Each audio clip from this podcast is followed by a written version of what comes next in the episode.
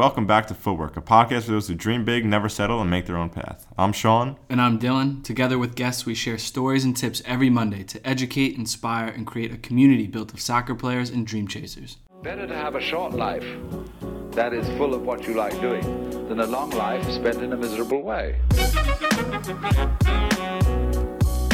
Welcome to Footwork. So, Kyle McLagan, welcome to Footwork. Appreciate it, guys. Thanks for having me on. Our pleasure. We always start with the motto here, which is make your own path. And as someone who's played in multiple countries over the past years, what does making your own path mean to you? Uh, I've wrestled with this question uh, since you guys sent it to me, and I, I've listened to a few uh, episodes before, of course. But uh, I mean, making your own path to me is just it's I I just believe there's a path for everybody. Um, it's it's not about comparing to other players. It's not about comparing to um, to even to your past experiences. It's just about looking. Oh, let's silence that. Uh, it's just looking to the future and uh, you know, just seeing where things take you. Like, I just I had a crazy experience where in COVID with Denmark, I I couldn't find a, a team. You know, didn't know if I could stay there. And then 24 hours later, I was in Iceland and signed a contract. So, um, you know, I I like to say you're creating your own path, but sometimes it's just laid out for you, and you're uh, you know you're a bit of a passenger at, at certain points. So. Almost uh, like putting one foot in front of the other until you yeah. until you get there, right? Yeah, like I, I've always just kind of kept my head down and kept moving forward and I mean obviously things have always kind of worked out in the end. So yeah, there you have it. And before we get into your story, tell us who are you, where were you, and where are you going? I'm Kyle McLagan. Um, I'm a footballer, but much more than that. Um, you know, I'm a I'm somebody who en- enjoys adventures, uh, likes to kind of seek the uncomfortable, um, as you'll kind of hear in my stories, I guess. Um, where have I been? Uh, from Kansas City, born and raised. Furman in Greenville, South Carolina for school. Uh, Denmark for my first contract, and now uh, currently in Iceland. And then uh, where I'm going, kind of like you heard from the answer before, not really sure. We'll kind of see how it how things play out. You know. Yeah. Yeah, yeah. exactly. a bit of a limbo now, uh, where running out of contract in October and uh, currently injured. So you know, we'll see. And I think that puts you in a very unique perspective. Kind of, you know, you've you've been established in Iceland, so we'll we'll stay on the now. But you know, coming into this this next transfer window, being injured and kind of seeing what's next, how do you approach that mentally? And then what does it look like in terms of opportunities for you? Is it is it do you feel there's fewer just because you're injured and you're not out there right now? Definitely, definitely fewer. Um, in my mind, at least, I'm I'm very much a realist. Um, coming off an injury, you know, people aren't going to take a risk on you. Um, I'm not coming from a position of power where I feel like I have some leverage. Um, you know, to go and and I kind of have my my ideas of what I want in a contract. Um, you know, just some some check marks, but coming from a position of injury and not having played for a year, I just it's tougher to to check those off those boxes. So um, it's a it's an exciting time, a scary time. I've never really like since the start of my professional career like had much of a, a free agency period um, where I had no idea what was going to happen. Uh, and I'm not going to say I have no idea what's going to happen now. I very much want to stay with my current team, and um, my coach wants to keep me. It's just a matter of, uh, you know, putting two and two together, I guess, uh, and sorting some things out. And also just a question of when that's going to happen. You know, are other people maybe going to come to the table in Iceland before my team? Um, so a lot of question marks. It, it is a scary time ahead, but I'm also just kind of, uh, I'm excited, intrigued. Do you feel like you thrive sometimes in these kinds of situations? Because you said you kind of seek this discomfort. And it seems from your story, I mean, you know, coming out of high school, not really having been scouted as much as you probably would have liked for university do you kind of thrive on that maybe it's proving people wrong or proving yourself right but just kind of that underdog story in which you know that you're going to persevere with the determination hundred percent. Um, I I've always kind of felt like an underdog. Um, I don't know, maybe it's stupid to to people listening, hearing that, like as a professional, but I've always felt I had a kind of a chip on my shoulder. Um, and I've always, like I said, just kind of kept persevering, kept pushing forward. Um, but yeah, I kind of, I don't know, sometimes I thrive in chaos. Uh, but I'm getting to a point now, almost 28, where it's like, okay, let's let's err towards a, a little security now, you know. So uh, there's no yeah. there's no harm in thriving during chaos, yeah. though. I mean, if there's yeah. one place to thrive, it's there. Yeah. See, I've I'm kind of I'm wrestling with that now at the minute. Like, um, you know, it's secure. It's I'm not gonna say easy, but it's it's the easier route maybe to stay in Iceland at the minute. Um, but the reason I was playing in Denmark and the reason I went to Furman and the reason I came to Iceland is I'm a bit of an adventurer. Like I always thrive in new environments. Uh, always kind of crave new environments, new challenges, and uh, I don't know. Do I? I'm leaning towards security at the minute, but in my nature, maybe is an adventurer. So that's a it's a it's a very interesting topic because Sean and I have always kind of felt the same, where there becomes a period where you feel like you need to step outside to grow more. But I also kind of on the flip side to play devil, devil's advocate to ourselves is, you know, learning how to keep thriving in an environment you've been in. I think is also a challenge that yeah. I haven't been able to, I guess, master or even get close to mastering. Like I have gotten, not I haven't gotten close to mastering when I've gone to new environments, but I would say I thrive better in that period where I'm like I have to prove myself and do this. But in a position you've already done it, that's yeah. also kind of a new skill to learn.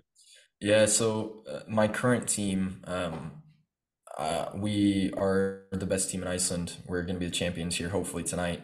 Um, you know, I we have if we win, of course, Champions League the following year. Um, and as a team who wins it the following year, you have a target on your back. Um, yeah.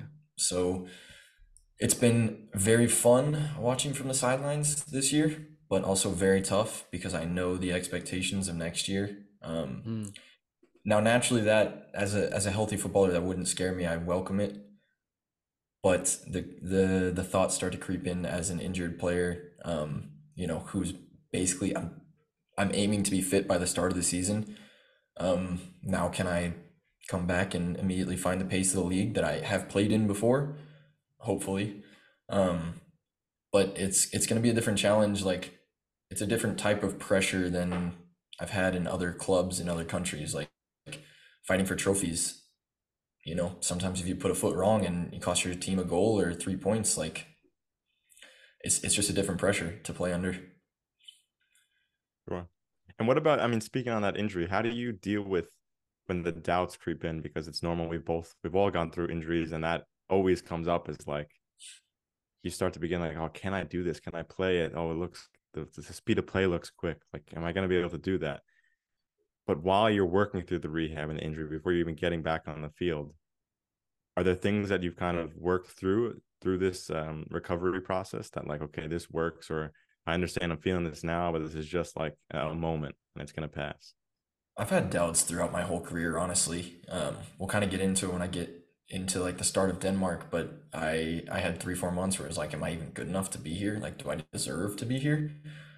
Um, and then I mean, even last season, you know, sometimes in training, it's like, like I'm feeling very low on the totem pole right now. Like sometimes the creeps doubt, uh, like the the doubts creep in, even when I'm healthy and playing. But now, yeah, of course they creep in. Like you know, we brought in a player from Faroe Islands who basically replaced me uh, in some sense of the word, and he's done very well. He's been the best signing of the summer, you know. So it's like, am I competing with him now? Am I competing with my, you know, is there more competition in my position? So the doubts have definitely crept in, but I've just tried to.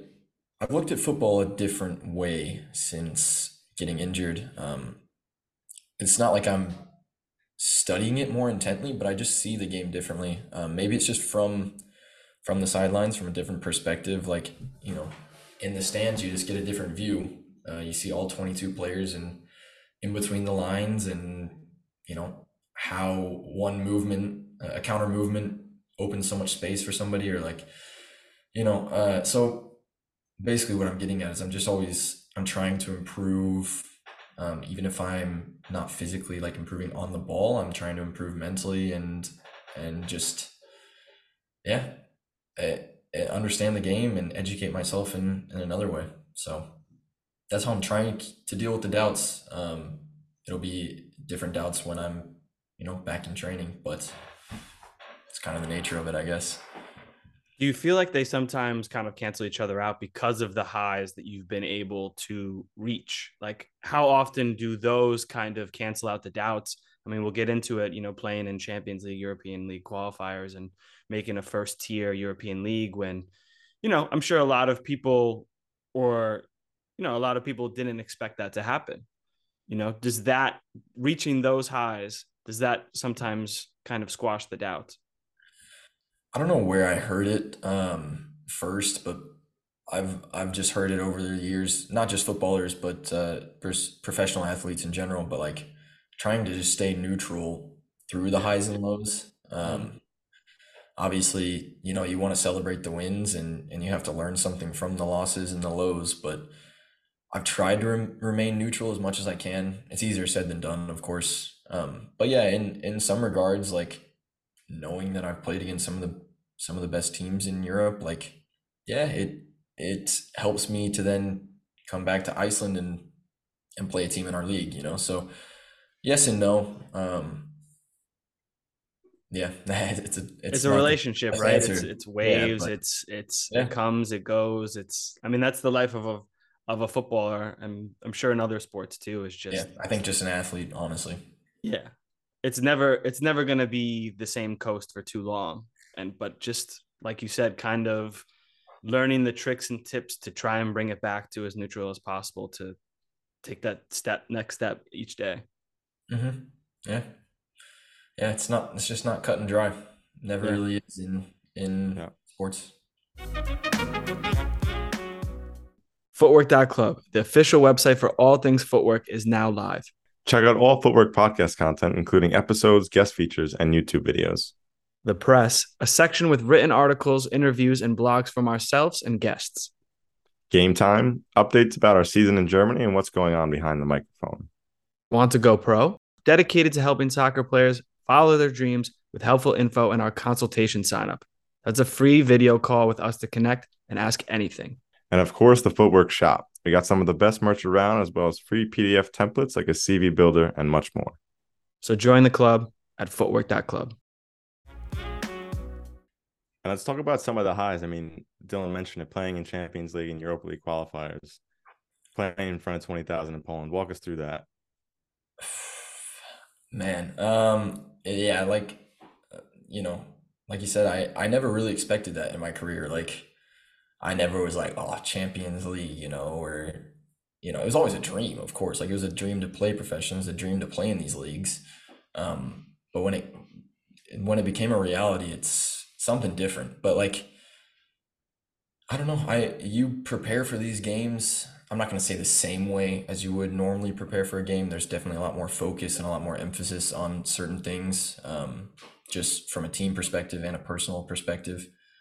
But yeah, playing playing these games like oh, the first five minutes of playing in in Lech Poznan in Poland, man, like twenty four thousand people, massive stadium. Like I was like shaking a bit, like jumpy. You know, I can uh, I can imagine. Nervous yeah. as hell. Like you know, so yeah, the the highs have been quite high. Um, and to be honest, I aim to take them higher. Uh, our team aims to take them higher um, by qualifying hopefully for group stages next year. But yeah, I mean, I can't. It's it's so tough to describe like playing in front of twenty four thousand people. Um, and a unique thing about the the experience in Poland was we took this team to extra time on their pitch. Um, they were in a bit of a rough stretch, like in the league. They were, the fans weren't happy with the performances with the coach. Um, so when we took them to extra time, like they were booing their own their own players and clapping us on. Like it was crazy. So at the end of the game, like the wall behind the goal of their their supers, uh, whatever, um, their whole team was gathered in like the center circle, just getting absolutely berated, whistles, boos, like all this, and they just kind of like quickly left the pitch.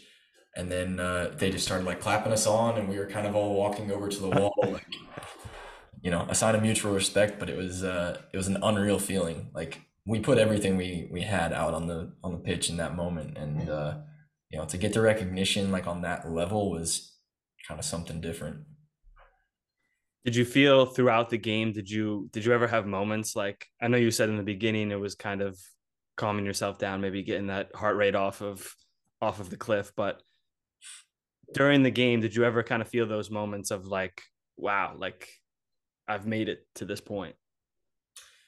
Um, yeah, for sure. Um, I don't know. Like when we when we made it, we scored like 93rd minute to send this to extra time. Um, so that feeling, honestly, me and my other center back, because we like ever since the 75th minute, we just kind of sent numbers forward. And it was basically like me and my other center back, maybe our six, like tracking back against like five on three, basically. Oh, I was dead. So we scored in the 93rd minute, and me and my other center back dropped to our knees. Like another 30 minutes of this. Oh my days. Like, how am I meant to do this? So, like, I got I got more tired in this game than I had in in a lot of other games, mentally and physically. Um, so once you kind of like experience that, you realize just like some of the levels, but you realize kind of how close you are to it as well. Like maybe yeah. Mm-hmm. just out of touch, just out of reach. But yeah, I mean, in that situation, like I knew I had reached a new high in my career, like, but you know, the feeling just immediately makes you hungry to experience it again. So yeah. Yeah, it's funny you say that. I mean, it's it's it when you see what's possible, then it kind of resets and then it goes even higher. So after that game, I can imagine that you felt like, oh, I could do I can do more than this. And before that, maybe you didn't feel like that or you didn't see that or feel that way. Yeah, definitely. Um, at that point, that was the second leg against them. So we actually beat them on our home pitch, which was another crazy feeling. Um, beat them 1 0, and it was kind of like, we can do this. Like, you know, you kind of feel on top of the world, but playing in their stadium on their, like, their home ground was just something different. It's crazy. And how about winning some silverware in Iceland? How does that kind of rank up there and, and walk us through those celebrations? I'm sure they were fantastic. Yeah, definitely a high. Um, last year was uh, was mixed emotions. Um, we didn't do so hot in the league because we put so, so much of an emphasis on Europe. Um, mm. But getting to the cup final, uh, everybody kind of had this eerie feeling like, okay, we can rescue the season a little bit. Um, because the way my team performed, even when I got here in the last five years, we've been fairly dominant. Like this is the fourth uh, cup win in a row uh, that we just won last week, um, and five years in a row. So um, there's with the winning comes the expectations, of course, um, of the club, of the fans, of the coaches, the team. Um, so last year, not doing so well in the league. Um, it was we did well in Europe, but like I said, we were kind of just out of touch um, of of accomplishing what we wanted, of reaching our goals. Like we put up a hell of a fight against Malmo, we put up a hell of a fight against Poznan, but we came away with not much to show for it. Um, and then obviously in the league, we we didn't perform as we should have, as we could have. So winning the cup and making it to the cup final, even like you kind of felt like okay, we have something to at least stamp this season as a success. Right. Uh, and yeah, and then I mean the cup final itself, playing in front of I think we had seven, eight thousand people in the national stadium of Iceland. Like another big game, but you know, it was a it was a great feeling. Uh, yeah, I I don't know how else to describe it. Like winning a trophy uh, is not something I necessarily like expected to to have the opportunity in my career. You know, yeah. Hmm. Especially going to Denmark in the second tier, like yeah, you can win the that league, but you know, win promotion, whatever. But I never really thought like winning trophies was going to be truly like within reach in my career. So actually getting to play for those trophies and, and win those trophies was something else. Speaking on those, I mean, you spoke about some of the pressures and demands of kind of playing for a club who's had the success. Can you speak on some of the the pressures, the demands, and the style that is required of you in Iceland? Uh, I think my team, along with maybe two or three others, um, have quite different demands than the rest of the league. Um, Mhm. The the direction of the league is going in the right way, um, but there are three or four that kind of conduct conduct themselves differently, more professionally. Um, I'm not gonna say for lack of a better term, they do more professionally. Um, is how these clubs are run. Um, but yeah, like the I kind of went away from the question, but uh, the expectations of of playing in this team are quite high, just like within the club itself.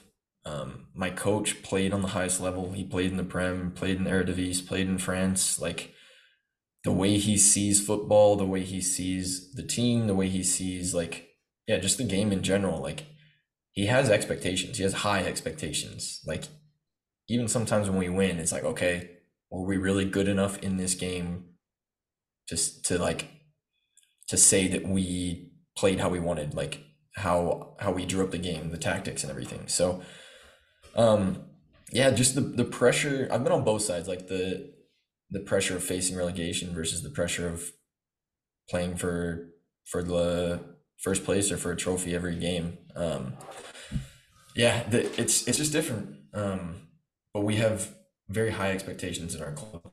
Um Mhm. to perform and to do all the small things right, despite this is another conversation, not even being technically full time professional. Um, yeah, it was kind of a roundabout, not so answer answer, but But That's a there's lot podcast. dive in there. yeah, exactly. There's a lot to dive into here.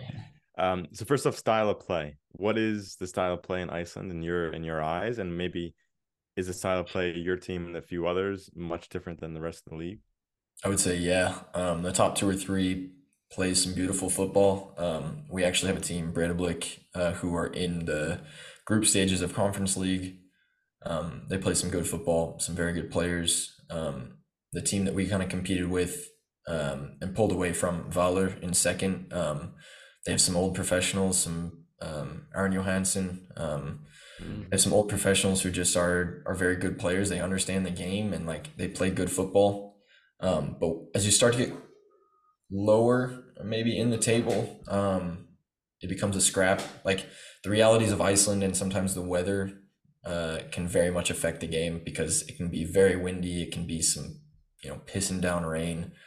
Um, but I think there is there is a lot of individual and a lot of just a lot of quality in general in Iceland, and I think a lot of people just don't they don't understand that. Uh, you hear Iceland, tiny country. Um, maybe you relate that to 2016 and 2018, the Euros and and all that. And uh, I just think it's kind of under underestimated in Iceland. But we have some some quality players, some quality teams, and the football is quite good. Um, but in terms of styles of play, yeah, the lower teams it can get to be they just try to make it physical. Um, some of the tougher games to play are on like some grass pitches away where um, like so Akranes, uh, for example, uh, is a, a kind of a lower end team in, in the recent years. Um, they have a dry grass pitch. It's always windy there, and they just make it a battle. And that is not the style of play that we that we yeah not the style that we play, but also not the style that we match up particularly well against or didn't last year. This year we definitely have dealt with it better. Um, so there can be uh, some more physical aspects like in, in kind of the lower games or depending on the weather. Uh, but the type of the type of football that we play is very much like a Man City, um, even a Brighton. Now we watch a lot of film about with Brighton, uh, just the way Okay. Is, having these guys play.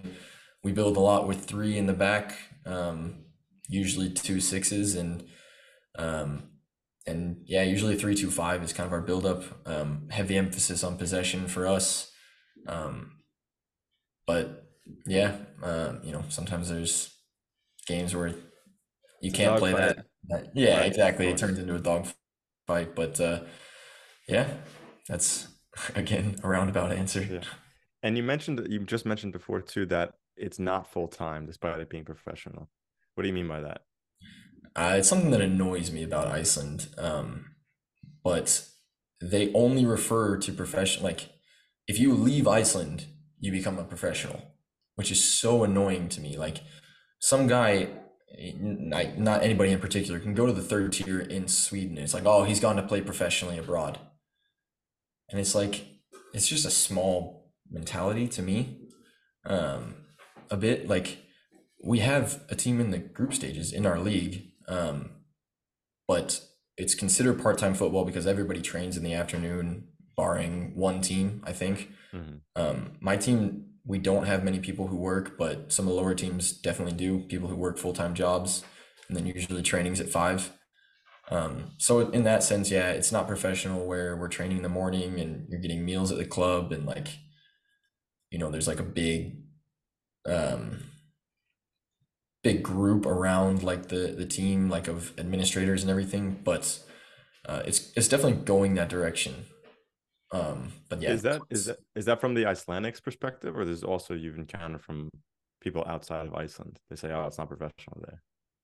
I mean, if you come here as a foreigner, you're a professional.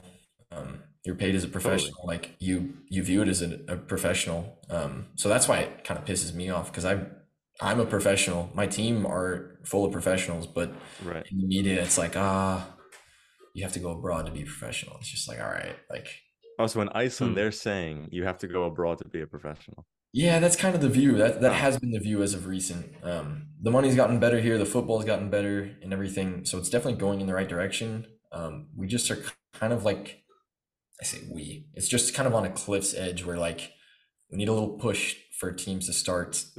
Right. It's it's still in the early stages. Actually, yeah, going into becoming a professional professional league it's crazy that you there is a, a team in the European or in conference league qual right. or conference league group stage, and the league is not seen as professional within the country. Could you imagine there was like a team in the group stages from America? I mean, the league and every league above, uh, below and above it would be professional. You know, like yeah. I mean, jump on that word.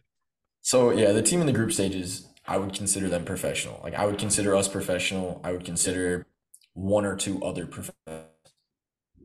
They call it semi-professional or like part-time because you know in some teams you need to work and they just allow other people to to work full-time jobs and then play football like i don't know that's just kind of been like the the culture of icelandic football for so long that it's just kind of accepted yeah it's so interesting too because i had a teammate that he played in the faroe islands which is kind of seems to me it's just like a smaller version of the Icelandic league. Yeah. And there oh, everyone everyone plays everyone works because everyone's yeah. working. But it's still yeah. professional. So they're just working yeah. to make extra money and because they have the mornings off. But yeah, it's like the league's not as good as Iceland. The teams I don't in overall I don't think are as good, but it's the same style. It's like they just all work because there's nothing else to do.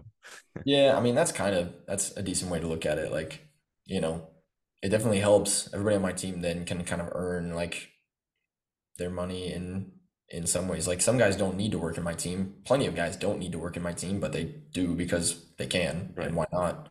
Right. So, yeah. But uh, with with Breidablik kind of making it to the group stages and the ambitions we have and some of the money um, in in a couple other clubs, like I believe in the next five to seven years, like there'll be you know half the league will be like full-time professionals where they're training in the mornings but that's my ambi- my hopes i guess. Yeah. Time will tell. Time will yeah. tell us right yeah. exactly. And let's go back to proving people wrong. So going into college you were basically a walk-on and then eventually earned a scholarship and then turned into a career playing champions league europa league qualifiers what was that like first of getting into college or not getting into college as, as a footballer and walking onto a team and then becoming a starter? Uh, for me like basically up until 17 18 like junior senior year of high school like football was kind of just i loved football. I loved playing football. I loved watching football but like it was kind of just more of a a social thing for me. Uh, hmm. i played every sport under the sun up until like 15 then i focused on football and I don't know, like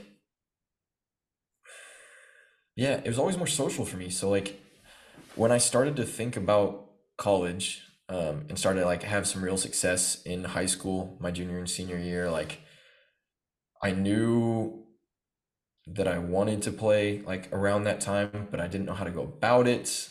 Um, and then I just didn't get a lot of interest. I wasn't like I was on a, a team that wasn't really affiliated with any any club. Um, I'd kind of missed my window on the academy um, for yeah reasons won't get into, but missed the window there. So I wasn't like on. We were we were a serious team. Like we you know we wanted to win. We were winning state championships, but like um, not as serious. Where like a lot of the guys had had these ambitions to to play in college. So when I turned to college, like I don't know, I don't know if I just didn't know how to go about it or I was just late to the game, but like I just didn't get any interest besides like kind of local D three, um, couple D two, but I kind of just like I just had in my mind, I guess, like I'm going to D one or I'm just not gonna play football. Like, you know. I think at some point like I kind of just said, yeah, maybe I just won't even play. Um, I don't know why. I think I was just being stubborn, and I was like, I'm, I want to go to Division One, whatever. Uh, eventually, it kind of yeah, just came down to I went to Furman to one of their their like uh, summer camps, did well, and then they had some interest, but it was kind of like like Furman's an expensive school, sixty grand a year, so like you know, it was cool to have some interest. They couldn't really offer me any money. Um, and then I also went to Creighton they were kind of interested, but I didn't get any money anywhere. So I was kind of like, I don't know. I had some. My parents can attest to this. I had some tough nights at our dinner table, just sitting there, like not knowing what the hell I wanted to do, where I wanted to go. Like I knew I wanted to go away from home, but you know, I didn't really know what it would look like. And I can't even say like I had a definitive time where I like made a decision. I think I just kind of had a gut feeling with Furman and yeah, and and rolled with it, and then uh, kind of just showed up, not really sure. Like I put in the work, of course. Like I I've always been a workhorse, I guess. Yeah, for lack of better words, but like I put in the work and went into Furman ready. I just didn't really know what to expect. They didn't know what to expect of me. Just had like a, a walk on spot, like you said, and I just kind of I grew into it. Um, similar to when I first arrived in Denmark, like I kind of alluded to, when I first got to Furman, um, I went in the summer because we had like captains trainings and everything, and I kind of just felt like very much out of place. I was like, oh, okay, am I good enough to even be here? Kind of grew into it. Um, you know, got a few minutes in my first four or five games, and then just kind of got lucky. There was not lucky. Somebody got injured. Um, so I, a little lucky on my part, I guess. But I stepped into a into a position where I got the starting spot and kind of just never really looked back. Um, but yeah, I I don't know. I never really like I loved football at that point. Like I loved playing it, but I was never like on this serious path where it was like, you know, some of these academy kids are now where it's like I have to go yeah, do this and like go to a top program like cuz Yeah. that's the only way to get to professional. Like I never really like gonna say I didn't see a path, but like I guess that wasn't in the forefront of my thinking. Yeah i mean, you prove that there, there's multiple paths and there's multiple ways to get there. So, Yeah. I mean, for you and and for Sean and I as players who also kind of did a lot of the combine routes, how was that experience for you after college and kind of getting into that first contract afterwards? Oof, I had a rude awakening my first combine. Um, for yeah, whatever reason, the draft. Uh, I don't even know if I like was I was eligible for the draft, but I don't think I applied for the draft. I don't think I did any of this paperwork. Um, I was naive, I guess, but also I don't think I got much help from my coach uh, in that aspect. But something else there. So he sent me to Charlotte to Independence for like an open uh, not open. It was an invite combine, and I went there with another player from my team. Um, and I don't know. I just I don't know if I wasn't prepared. Uh, played the first day, and I didn't even get invited back to the second day. And it was kind of like, kind of like, oh, okay. Uh, so yeah, professional is a different level. Um, and then I went to a couple other. I can't even remember the order of it, but I went to an open tryout for Oklahoma City. Like this was a proper open tryout on uh you know some some like youth grass pitches, you know, and and all this and I don't know, I just kind of went and uh and played and enjoyed it and ended up getting, I think I was one of three that got invited to preseason with OKC. Um, did I say Thunder earlier? no, Energy. There you go. Um, close, yeah, very close. same thing. So I got invited to preseason there. Um, and I think at this point, like I said, uh, Charlotte kind of gave me an awakening. Uh, so I, I knew I had to switch mentality. I did switch mentality. Um, and I went into this preseason like, again, I don't know. I haven't, I didn't have any expectations. I didn't know what to, what was going to come of it. Like I didn't even know how this level was going to be. So I went there and I did fairly well. I survived the first, uh, first round of cuts. Um, you know, kept growing in confidence, growing in in uh, into the team and into the environment. Survived like the second round of cuts, and then kind of, uh, I think so. That was like a week and a half, and then uh, come like the second week, end of the second week, we played a friendly, um, and the coach kind of pulled me aside and he said, "Hey." You know, we we actually like what we're seeing with you. We see some potential in you. Um, but I think it came down to like they had a guy from I don't know Europe or Africa uh, coming in and basically was having some visa issues.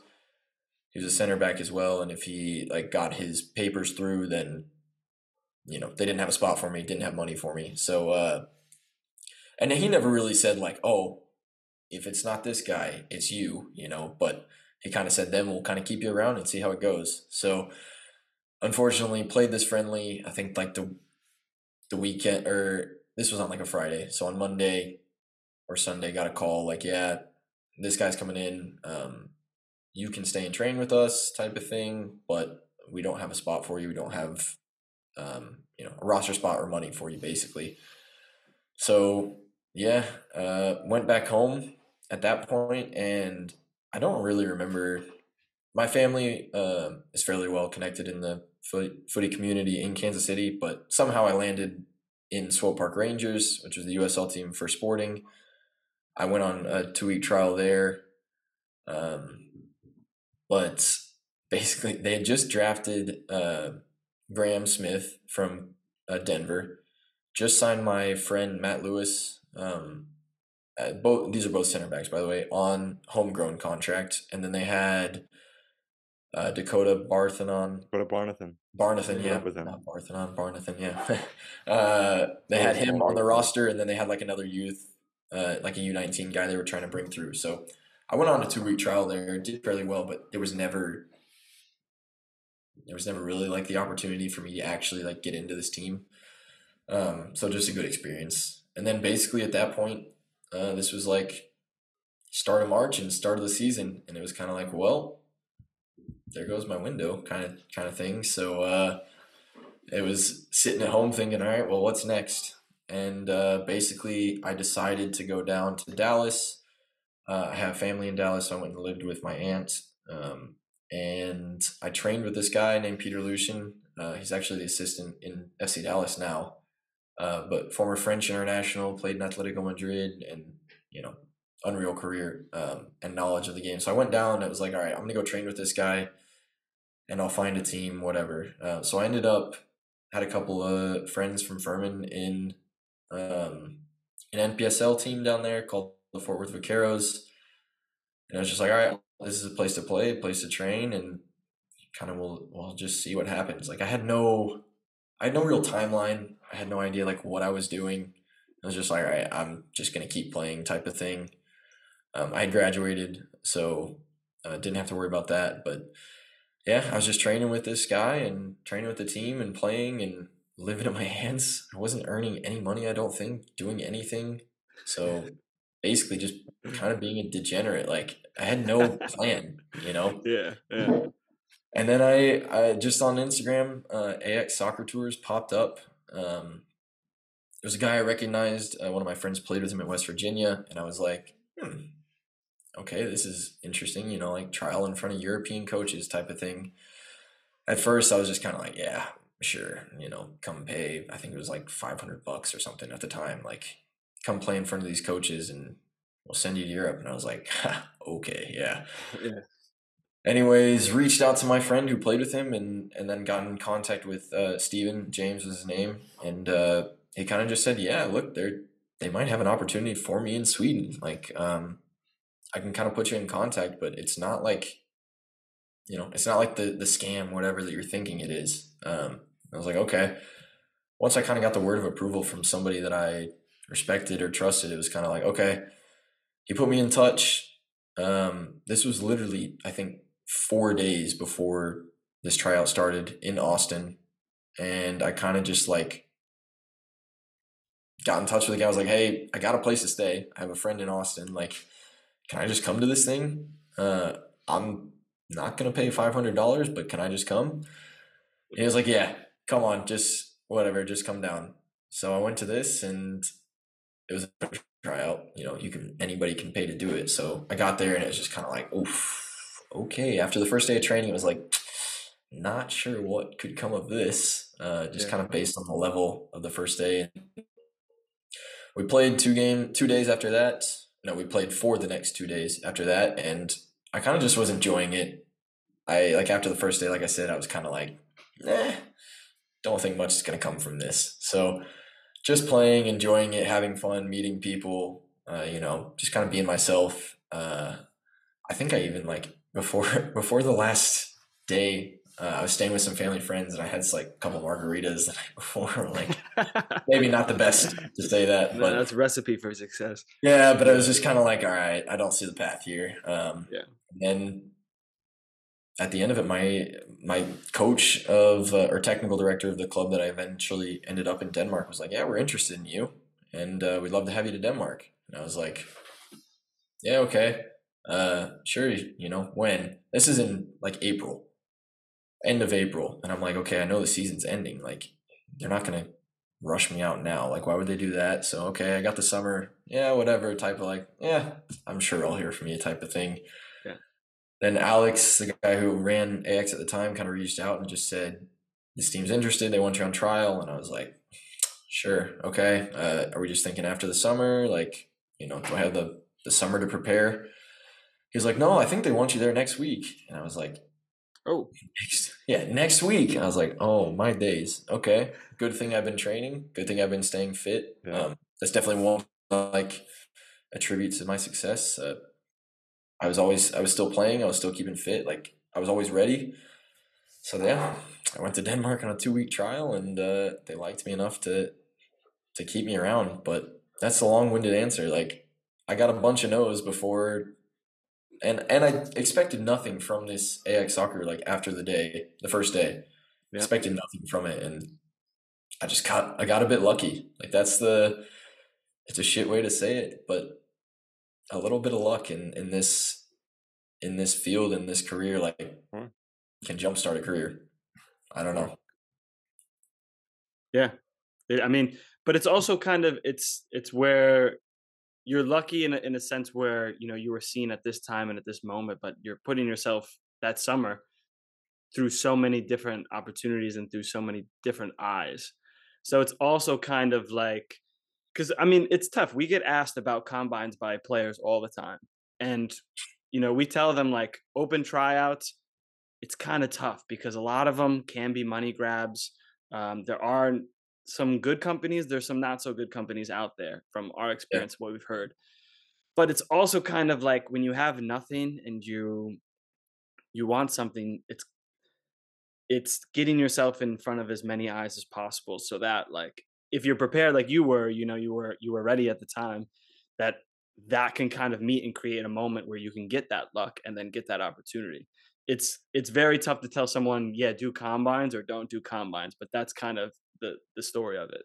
Yeah it's also sometimes i just feel bad like when people ask me like how did you get to this point and what can i do? It's like well i just went to a bunch of different combines like and i and tryouts and i got lucky at some point like but and I won't get into it too much because it's a question later. But uh, uh, it's kind of my mantra, like oh, that that leads into this, like create your own luck. I was just, I I was staying fit. Uh, I was waiting for the opportunity, and then the opportunity came, and I took it. So uh, you didn't see a lot of the the six months of of training uh, leading up to it, but oh, okay, six months of training after school, but basically year Right. of playing and everything. But yeah, at some point, like something's gonna happen, your opportunity's gonna come, and you gotta be ready to take it.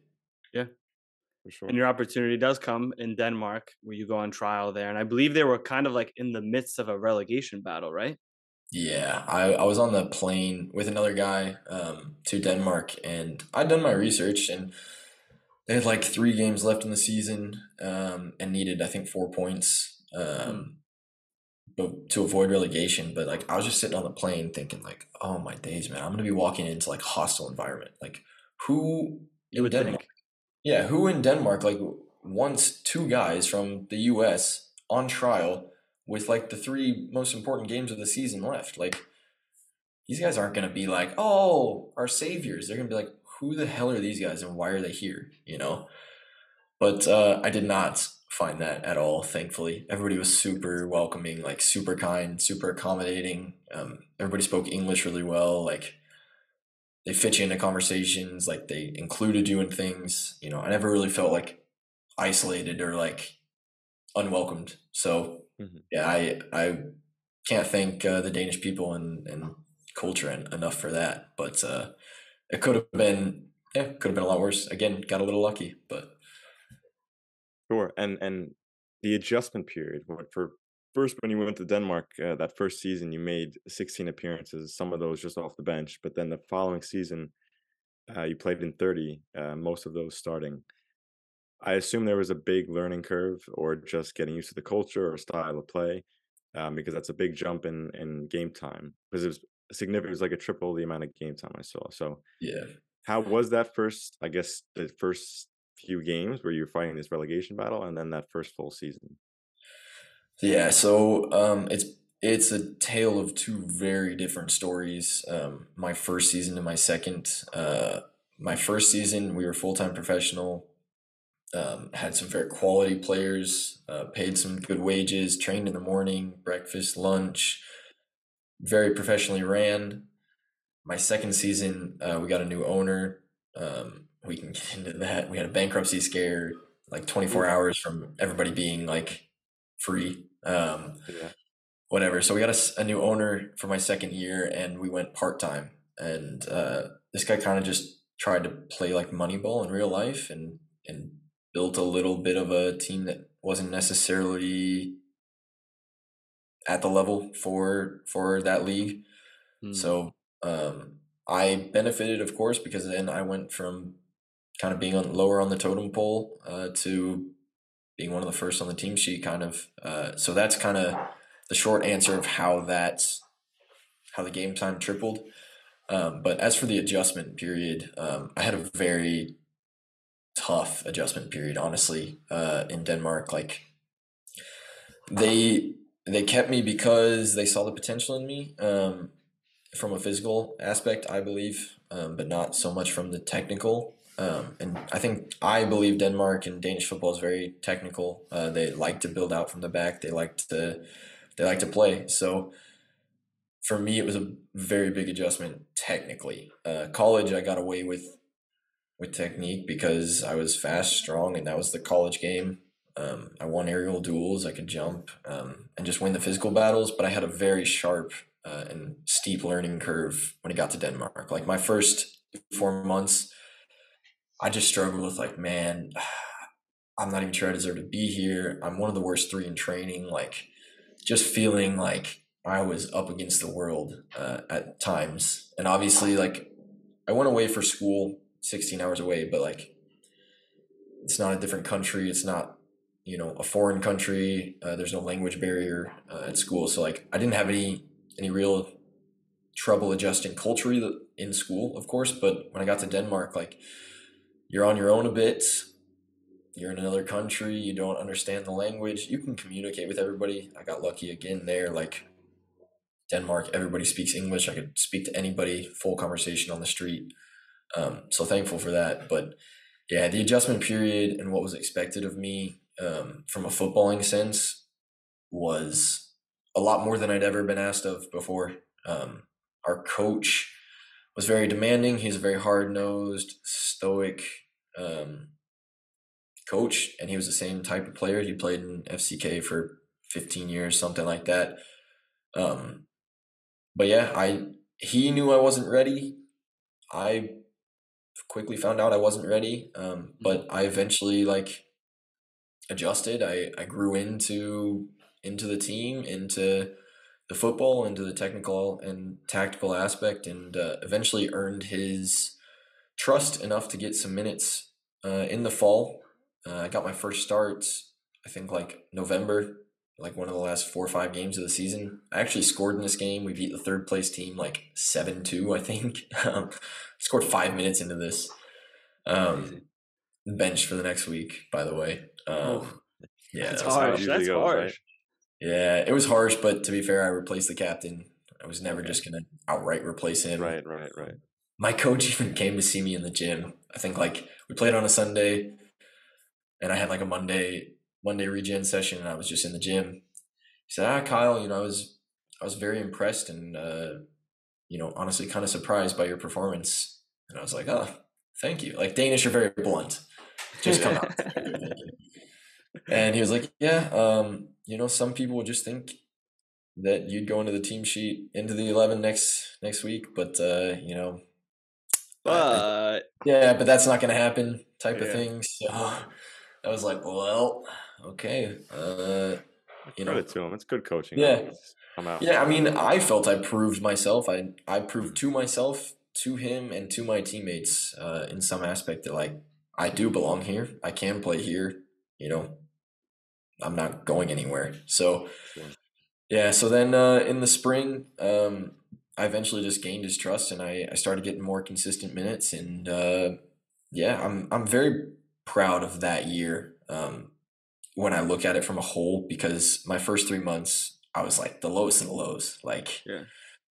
you know, close to like on the edge of tears sometimes when I went home because football was my whole life at this point. Like, you know, you have a bad training, like you you feel below something, like it just affects your day. It's Yeah. something I've learned to cope with better. Still not uh, great at it, but but getting there but yeah, the to look at like the first three months and how that went, and then look at the last three months of that year, like I would, I'm quite proud of myself and the the progress, the development, and just like how I grew as a footballer and a person at that time. Um, but then, yeah, like I said, uh, the second year, uh, new owner came in. We kept like five of the of the same players of like 26 from the first year. Oh, wow. So we kept five yeah, my whole like role in the team got flipped on its head. I kind of went into a bit of a leadership role and and winning, being one of the more experienced players on the team. And yeah, I, I played a lot of games at that level. Um, I learned a lot of things about myself, but we were just in a relegation battle the whole time, and you know we were never really we never really gained any ground on like staying up. So it was a tough year in that aspect, but also personally, I I felt I did well and felt I established myself in the league and and got some good minutes and some quality experience for for my career. Um, but yeah, that that explains the the three times the amount of playing Sure, time. sure, sure. Um, yeah. Yeah. Again, a little lucky. I mean, speaking on that adaptation period, I was gonna ask just how you look back at it, and it's it's really cool to see like that you say that you're proud about it, and and and how you kind of came through it. So for people, I guess players especially, kind of in similar situations where that adaptation period is kind of taking over, and there's that cloud. What are some ways that you feel like helped you in those moments, and then also looking back, you know, with all of this learning from it and the experience now, what are some things that you kind of wish maybe you had done to help in that moment? Oof. What I wish I had done.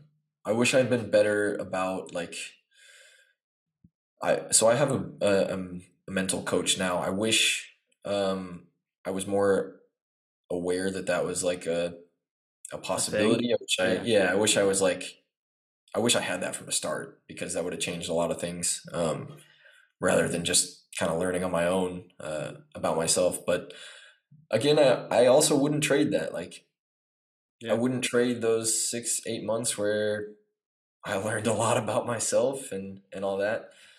Uh, in terms of dealing with it, man, that's a that's a tough answer. Like kind of like I said before, I've always just kind of kept my head down and kept moving. Like that's just how I've gotten to where I am. Um, so there was some aspect of that, but then, uh, yeah, another big aspect actually was like culturally just leaning into that. Um, I learned a lot about Denmark. I learned a lot about.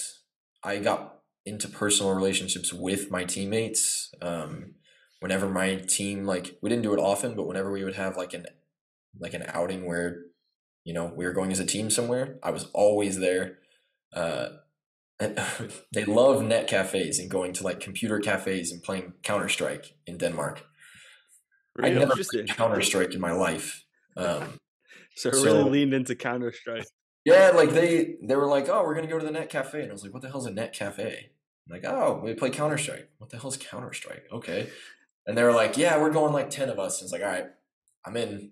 I, I mean, I'll go learn, and you know, why not? Like, what else am I gonna do? I'm not gonna go home and sit at home. Like, I'm gonna go hang out with my teammates, form some relationships, and like, just lean into it. Um, and that was what like, one of my favorite parts about being abroad is like experiencing different cultures and and seeing how other people live their lives. So I leaned into that, and I think that played a big part in in my adjustment and in like into dealing with things like I then with the relationships I formed, I was able to talk about how I was in training with my teammates and like kind of hear some of their perspectives about me as a player and and all that. And I realized like how much I kind of kicked myself down at times rather than like moved forward, like kept moving forward. So Mhm. it's yeah, a tough answer, but I I kind of just dealt with it. I don't know. like I just did it. I mean, I, want to stay on the saying yes thing because this is something that we brought up before, and I heard it on a podcast a long time ago when I was first uh, beginning my travels. It's like when you're in a foreign country. This was not a, an athlete, but it, you can put it into our situation. Is like when you go to a foreign country like yourself, you went to Denmark. When your teammates invite you to go somewhere, Do it. always do it. There's Yeah. of course exceptions, and of course maybe they're not doing the right thing. You shouldn't do it, but 99 out of 100 times you will be happy that you went because now you form a relationship with these people. You realize that a lot of them just turn off their football brain completely and they just want to hang out and Yeah. they just want to hang out with you because you're American and you're foreign and you're new and practice their English, whatever it is, wherever Yeah. you are. But it's like then you realize, okay, like look, now I have friends. It's not just teammates. I was like, oh, these guys, these guys are my friends. We can go do, we go play Counter Strike, which is kind of funny. But either way, it's just doing something and just hanging Yeah. out with them. And in the beginning, I definitely, uh, even I did it in Mongolia, but then in Germany, in the beginning, I kind of didn't do it. And I realized that once I did start to hang out with my teammates, or there was just a few of them, when I would go hang out with them, I was just, it was just so much happier. You go to Yeah. training, and now it's not just like, oh, you see him at training, but you could talk about stuff with them or talk about whatever. And it really changed my experience. In the beginning in Germany, it was maybe a little rough. And after a few months, it was so much better because of that. Yeah, I I mean I can't re- recommend it enough. Um, I still do it to this day. Like anytime somebody's like, "Oh, we should know," even just after a game, go grab a beer. Yeah, I'm in. You know, I'm I'm there. Um, but then also kind of a moving a little bit away from that, like um, and kind of what you mentioned, like getting turning your football brain off. Like Yeah. when I first got to Denmark, I was it was kind of like a, a moment in my life where it was like okay like football is my life. That's all i'm doing right now. I can put 100% of my effort to football. You know i was pumped about it. Like this is like the first time like i can put everything i own not worry about school all that. I came to realize pretty quickly that like that drains you. Um like i said like focusing on training uh, is one thing but then taking training home and thinking about it there um really kind of like yeah killed me uh so being able to turn that off and like enjoy life outside of football became like a very important aspect uh, of life abroad for me and not i mean i'm sure it's the same back home even um but yeah like you know just those social those social encounters and and times where you can not even have to worry about training or game or Yeah. mistakes you made like it changed everything for me. Um, once I kind of realized that. I kind of thought of this phrase the other day when I was thinking, I was talking a little bit about this obsession period as an athlete and how it can kind of take over you, but also like when you use it to its strengths, obviously it can get you to places you never thought. And that was just kind of calculated obsession. So it's like knowing when to be obsessed with the sport and to make yourself better, and then knowing when to just try and completely flip that off because that's bringing the, the obsession home. It sometimes can be good. You know, you you can analyze, you can kind of see the sport from a different view. But when it becomes everything, that's when it becomes like the shoulders are too heavy and then it's always yeah, kind of like at some point it's detrimental and then you that's when you get into a lot of the things where you're always looking at something from how did I do in this view? Like, yeah. oh, I made this mistake. I made this. I did this. When the team game, like, like when you spoke to your your teammates, you kind of saw from their point of view that maybe you're being too hard on yourself, and that's kind of bringing yourself out of it. I mean, watching game film or kind of thinking of games back, I still do it a lot, but I've gotten better at it. Is just knowing that the game doesn't revolve around me and I, I mean that can just be ego sometimes or just you have high expectations of yourself but mm-hmm. just knowing that every mistake that you made is not the, how everyone is thinking in the stadium or how your coaches or how your teammates are thinking because yeah. everyone's making mistakes it depends on the mindset as well i think at that time in my career i was focusing a lot on the negatives um, maybe because there were more negatives than positives at that time but my obsession became in the mistakes i made um, and that was not healthy um, of course. That's the flip. That's a big flip side of it is right. when the obsession takes over into everything and everything negative, and then it's tough. It's tough to flip that switch when it gets to that point. Yeah, but I will say, like the whole time I was uh, not doing well in training, I was in the gym. I was in early. I was doing, I was doing the right things to improve, but I just had so much more of a focus on the mistakes, and that was definitely like where, where the issues lie. Mm-hmm. Right right plays a role in your confidence and all that for sure and then i mean from there i guess we jump right into making the move to iceland. How was that tra- transition to then going to another new country new league um, new culture? Did you kind of take what you learned in denmark and brought it there? I definitely did. Um, i also came to iceland at a weird time. Uh, it was right on the heels of covid. Not even heels it was mid covid um, i finished my contract in Denmark, I we got relegated. Um, didn't know if there was going to be a league. Didn't know when the league was going to start.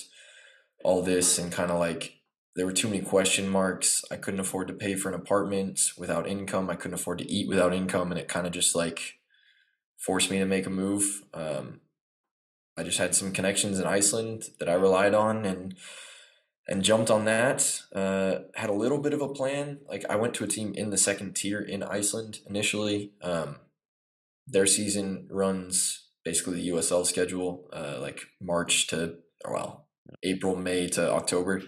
So there were like seven games left, and I went there, and it was just kind of like, okay, I'll promote with this team and play a year, and then will be right again in the football world, and I'll move on. Uh, but that was not the case. I'm still in Iceland, so uh, hardly ever goes the plan, though, does it? Hardly yeah, ever exactly. goes the plan.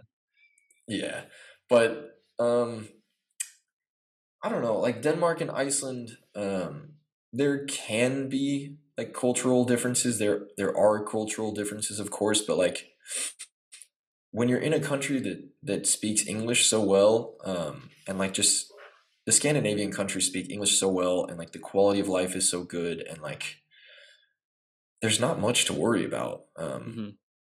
in in life here. So like, it wasn't a massive transition for me. Um, even U.S. to Denmark, there were obviously some changes, some differences, but like, um, then Denmark to Iceland, like I didn't feel like there were many changes.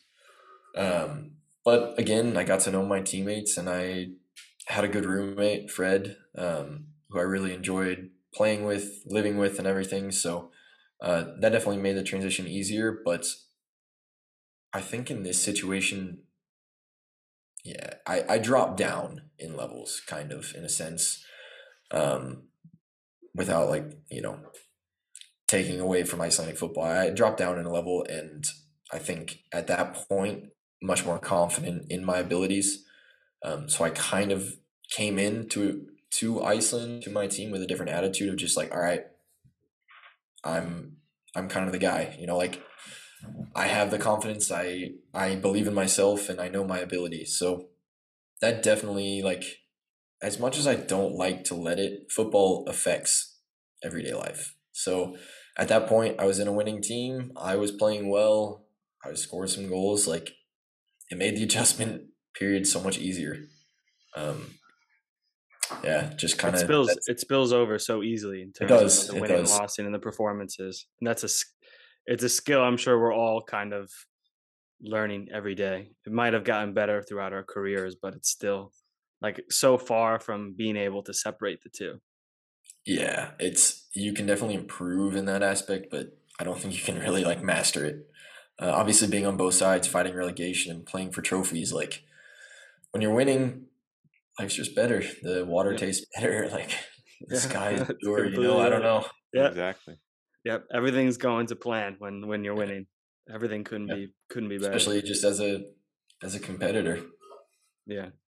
I mean, did you so when you were in Iceland and on that first team and then making the transition into where you are now, did you did you was that part of kind of the plan was to to work your way up as quickly as possible and get noticed by, you know, a team that was one of the best in Iceland, if not the best?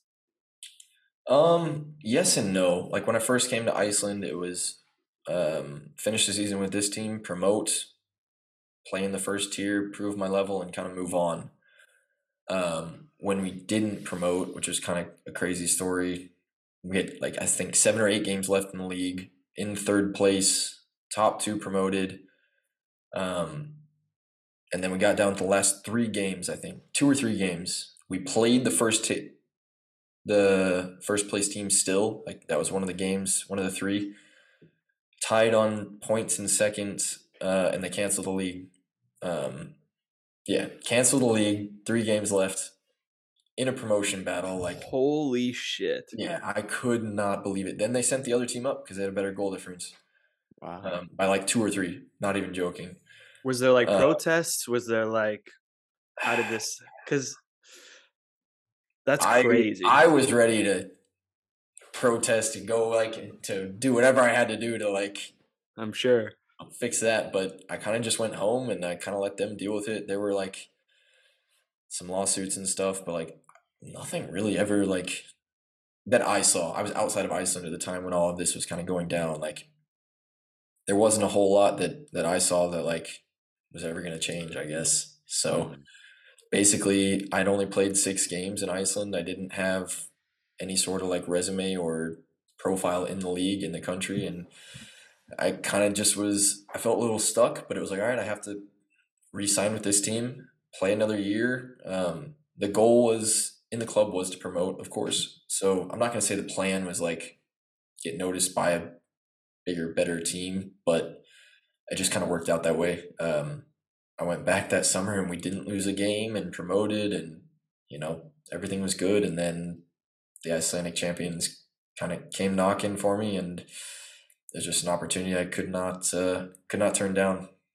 Was it a difficult decision kind of just cuz I'm sure they wanted to resign you after an historic season like that and to Man. bring them up but also know like in the end we do a lot of things for the teams and clubs that we love but we have to take the opportunities we think we deserve and can get. Yeah, there's a like the the communities in Iceland are built around the clubs. Um, so like the neighborhood that I was in, I saw these kids all the time. I was coaching these kids, like you know, love doing that. Like Yeah. you're just around the community a lot. Um, they grew to knew to know me. You know, I knew a lot of these kids that I was coaching, and there was just like a buzz around the club because it was their first time in like eight or nine years. They are like a very historically big and like well respected club, but it had been eight or nine years since they'd been in the top tier. So it was such an emotional time when we like promoted. Uh, in our last game, oh man, they they put the ad boards like "Stay at Kyle Fram," so like Oh, Like they were putting, man, they were pulling on the heartstrings, man. I know they were. Um, our like end of the season banquet was a tough one for me. Like, I was, I hadn't made a decision at this point. Like, everybody knew that Víkingur, my current team, had had come into the picture. Um, but I can't even tell you, man, how many people came up to me at this banquet, pulled me for a chat, and were like, "Kyle, you have to stay here. My kid loves you. Like, they love watching you play. You're their favorite player. Like, you know." assistant coaches coming up to me, like board members, Kyle, you got to stay here. Like, you know, we need you here. And like, it was such an emotional time, very tough time. Like, I was just getting kind of bombarded by like this love, which was great and in some aspects, but also like made my decision so much tougher. Um, but then I went away, visited my friend in France, and kind of like stepped back a little, looked at it a little more objectively um yeah just compared the contracts but like you know champions league football playing for the icelandic champions like So tough to pass up. yeah it was like it was a tough tough to pass up and then my club actually made it even tougher because i i actually took the decision um funny enough at a psg game i just score, saw messi score like his first goal for psg and then i was like texting my agent I'm going to Víkingur um I love I- that. yeah I love that. uh, but i like i made the decision came back to iceland and then had like three days before like a press conference to be announced to sign and everything and i get a text from like the the technical director i guess in Fram. And they're like hey have you signed anything? And i was like no. Uh why? Like can you come in to the club? And i was like oh man. And basically it's just like an hour and a half like a very emotional conversation of like them trying to to kind of sway me at this point. And then kind of in the end financially threw some stuff at me and and like i had to go home and i had like 24 hours. And it was like like they i'm not even gonna get into how much but like enough to make me question this decision um Mhm. is like kind of what they they bumped their offer up and then I kind of went home and I was like calling my mom and I was like, "Mom, I don't even know what to do anymore." Like, you know, so yeah, I I stuck with my with my gut, went to Víkingur and like, you know, it's kind of history at this point, but it was it was such a tough Sure, decision. yeah. I can't even Oh, express can't imagine. yeah, just being a part of this community, like feeling loved by everybody for like a year and like I'm not gonna say turning my back on them, but like I had I had to take this step in my in my career. It was a natural progression and like but it just wasn't easy No. at all. No, no, definitely not. And and good Kyle, reflecting on the journey now, what would you say helped you get to this moment where you are? So in other words, why did Kyle make it as a pro and why is he still going? Oh, why did I make it as a pro? Uh kind of the theme of just what I've said as I as I've gone through this episode, I've just kind of I've always just kept moving forward. Um I don't know, maybe that's just like a really simple way of putting it, but like any obstacle, I just I've kept pushing through it. I've always found a way to adapt, to adjust and and to conquer things and I I don't know uh what that is inside me, but it's just keeps me moving. I'm not even gonna say it's like inner motivation or anything. Like I just keep moving. Um, but as for why I'm a professional, a lot has to do with my family. Um, you know how I grew up and the support they've given me. Um, like I said, after after graduating and before going to Denmark, I had six months where my parents were just basically funding my lifestyle. like uh, I was very blessed in that aspect of them like pushing me, knowing when to push me, and also just like letting me figure things out and letting me kind of uh, come to my own conclusion. So uh, I think the way I was raised has a lot to do with where I am today, of course. Um, then what was the the second second bit? Why are you still going? oh, why am I still going? Because I love football. I love being able to say I play football at this level. I love being able to to be an athlete, a competitor at this level, and I just feel as though I can keep moving forward. Uh, I feel like I can keep moving up in my career, and you know, as as most most athletes will tell you, they just want to reach the highest level they can. Um, with with each accomplishment, I put my sights further ahead. So that's why I'm still going. Maybe it's in short to prove things to myself. I don't think I'm proving anything to anyone else at this point. Um, more to myself, but yeah, that's why I keep moving forward. Love that. Love it. We're going to head into the fast feet round. Some quick fire questions to end off. We're going to start with favorite player growing up. Uh, either Lampard or Terry. Chelsea guy. Yes. Yes, sir. Let's go. Favorite moment of football. Um, favorite moment. Um, oh man, it's supposed to be quick. Yeah, I'll, I'll say lifting the trophy, but also I played indoor back home, and playing in front of my friends and family was something else. Hmm. So your dad had played for the club as well, right? Yeah, correct. That's kind of crazy. You passing down of the jersey. I'm sure that was a nice kind of emotional touch to it all. Yeah, some good Christmas pictures from that one. But we actually had a, I had an instance where we played in a friendly, and my brother was actually on the other team, and then a bunch of friends and family. That was Oh, that's, That's cool. awesome. that was a cool moment. How about most difficult moment? Um, the the first three to four months in Denmark, I think. Um, yeah, kind of already hit on all the points there, but just a tough time. Best advice you ever received? Um, best advice I ever received. I think it's just I don't know if it was ever like just a simple piece of advice or like somebody telling me this, but um, just learning to focus more on myself, not worry about what others thinking, and uh, and just yeah, focus on yourself. Basically, keep your head down. Best player you ever played with and against? Oof. Okay, this is a tough one.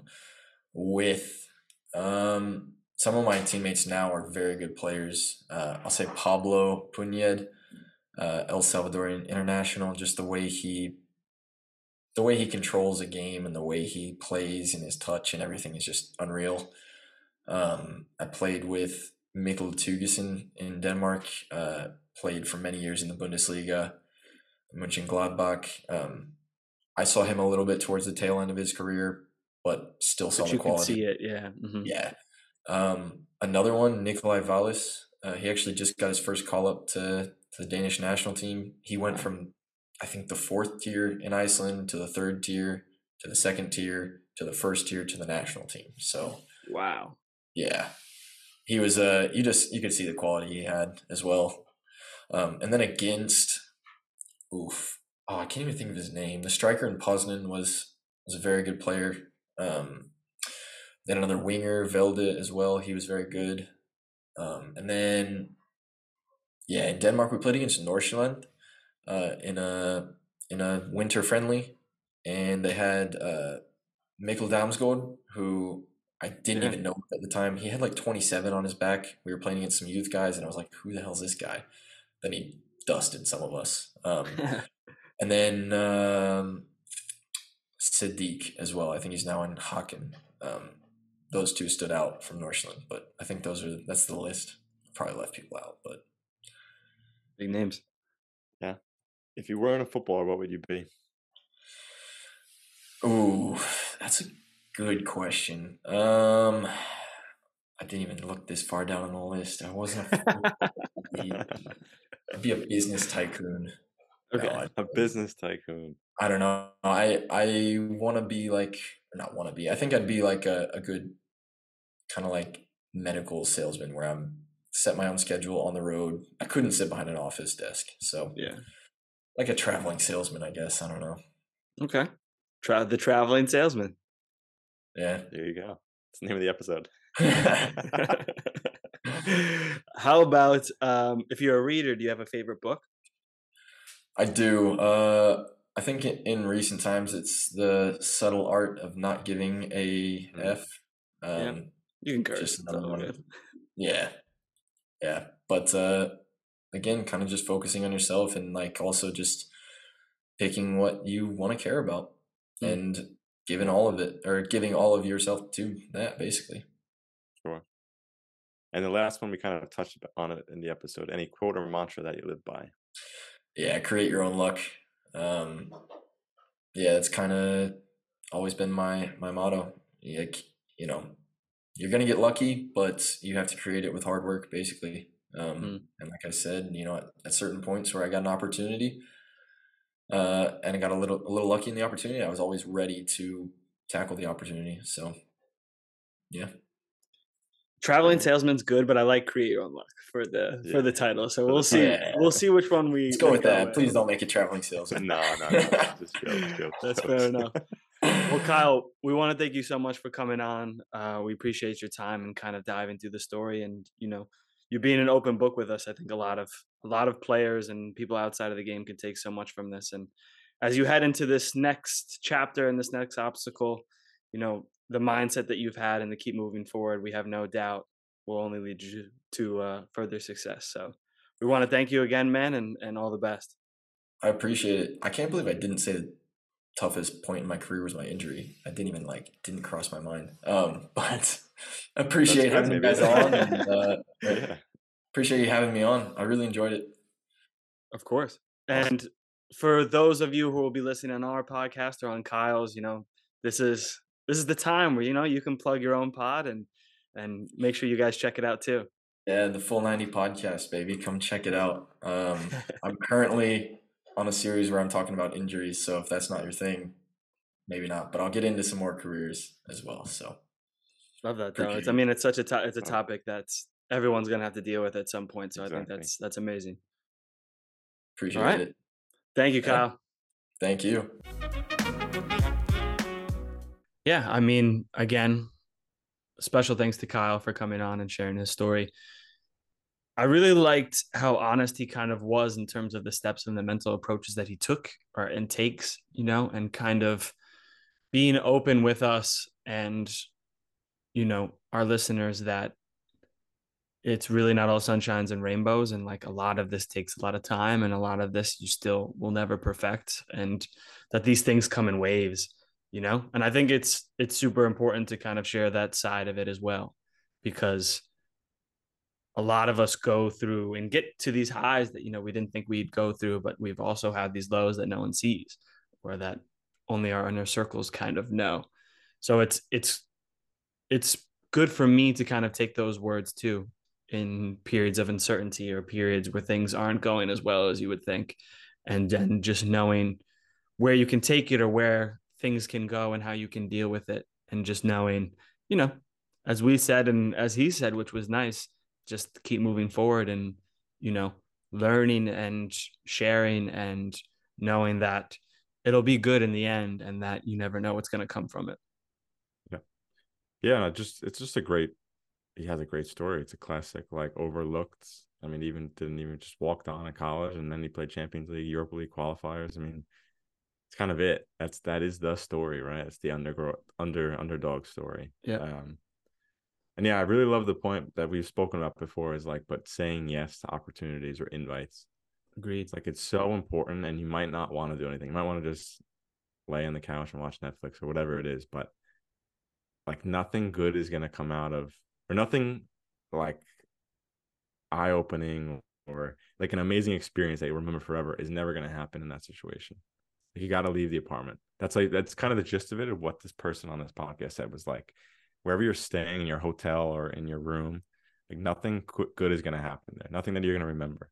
Like you need to go out and if someone's inviting, especially a local, like just go because you're going to probably experience something that you might not be able to see as just a tourist. Like you need a local to show you the cool spot or whatever, you know. And I think that's we've both really realized that. And every time you meet new people or put in that situation, it's like you're so happy that you went through with it. Yeah. It's so I mean, it's so easy, like I mean, you can sit and tell people to like work on mental things and meditation and things like that. But when you're kind of like stuck in a place in your home and you're just thinking about it, like it's very tough to even like do those things that will take you completely out of it. Like sometimes right. you just have to take a jump outside and then you know you're still thinking about it maybe in the first minutes but then you come out of it and then it wasn't there. And then that makes it easier to deal with like the next times. I think that cycle of it is I completely agree. And hearing like, you know, how you said it, like I was very similar ways in a lot of contracts that I've had in the beginning. You kind of just say no to a lot of things. And, you know, sometimes you need to say no because you know how you have to prepare. But sure. most of the time, it's just like, say yes, even if it's a little uncomfortable at first, say yes, even if it's, you know, doing something that you don't know or talking to people you don't know. Because in the end of it, you're always going to come out feeling like, yeah, I'm glad I did that. And I got out of thinking about the game for a little bit. And I think that's so important. Right. That, I mean, that's a perfect way to put it. It's like you might spend all this time, oh, I need to meditate or I need to watch the game to get out of it. But actually, it turns out the best thing is to like distract yourself completely yep. with doing something enjoyable. And then when you're finished with that, say you're sitting on the train going home, you can then reflect like, okay, the emotion's kind of gone. Exactly. Look at it just analytically. Okay, I did this, this, I could do this better, but I did this really well. And you move on. Because you've brought yourself you know, back to that like exactly, almost equal level. And I think that's right. the best time for reflection is when right. you can kind of and obviously it's t- it's it's very tough to bring yourself back to that balance but when you can try and do those things those little tricks that's the easiest time to reflect and then think about okay what's the next step? Okay was it really did i really play this bad? Okay you know what's next from here? Next what's the next step forward? What's the putting my next foot forward? Exactly. What a story though man. I mean playing yeah. in in the highs winning icelandic cups you know taking it to, to heights that many people probably didn't see and you know always having the determination to to take the next step and to push himself. You know there's been a lot of difficulties. He's going through one right now with injuries. And yeah i implore all of you to kind of go and, and, and listen to him and the injury chronicles where he's talking to guests and things about these these topics because yeah you may get something from this and the injuries, but you know, there's always different ways that people look at it and different strategies, and those ways might help you. So, yeah, again, just appreciative to him and his story and, and coming on. Yeah. And, you know, I'm excited to see him conquer this next step. Exactly. And then with that, that free support always helps. Yeah, take take a step for us. Take a step take for a step us. For us and go. like something, subscribe to the newsletter. There will be a newsletter going out very soon with some new information. Um, yeah, all that stuff helps. All that stuff helps YouTube, us share more everything. stories. All those things help us um, get in touch with you guys and and the next crop and generation of footballers and people outside of football too. So, you know, we're appreciative of the love and support. And if you can, you know, just give a little time for those clicks. That's that's how the world's running these days. So please. That's right. Until next time. Keep moving forward. Keep learning. And make your own path. I like how you emphasize keep moving forward. Hey, he said it a few times today, too. Huh? We had to. Yeah, yeah I been, always smile when they say that. like, haha, like it's when they mentioned the, the movie title. Right. Exactly. Right. Footwork is sponsored by ourselves and great companies such as Kong Fitness. But we love to partner with new brands to make their own paths, so get in touch if you must. Footwork.club, the official footwork website, is now live, so make sure you go join the club and check out all the new content and all the new features. Find us on YouTube at Footwork Podcast. You better like and subscribe while you're there. If not, I don't know what to tell you. Find us on Instagram at Footwork underscore podcast. Great time there. And Twitter at Footwork Podcast. TikTok at Footwork Podcast, where we like to post dance videos. Those are great, but more importantly, amazing content for any dream chasers out there. Plug, plug, pass. Tell your friends, your enemies, your mother, your brother, your sister, your pastor. It doesn't matter who. Tell the mailman, your dog, anybody that can listen. Like, subscribe, review, because all of that helps while you're there. We'll take whatever we can get to join the club. Join the club. He messed me up. I mean, he can just he can just mash it together, so it's fine.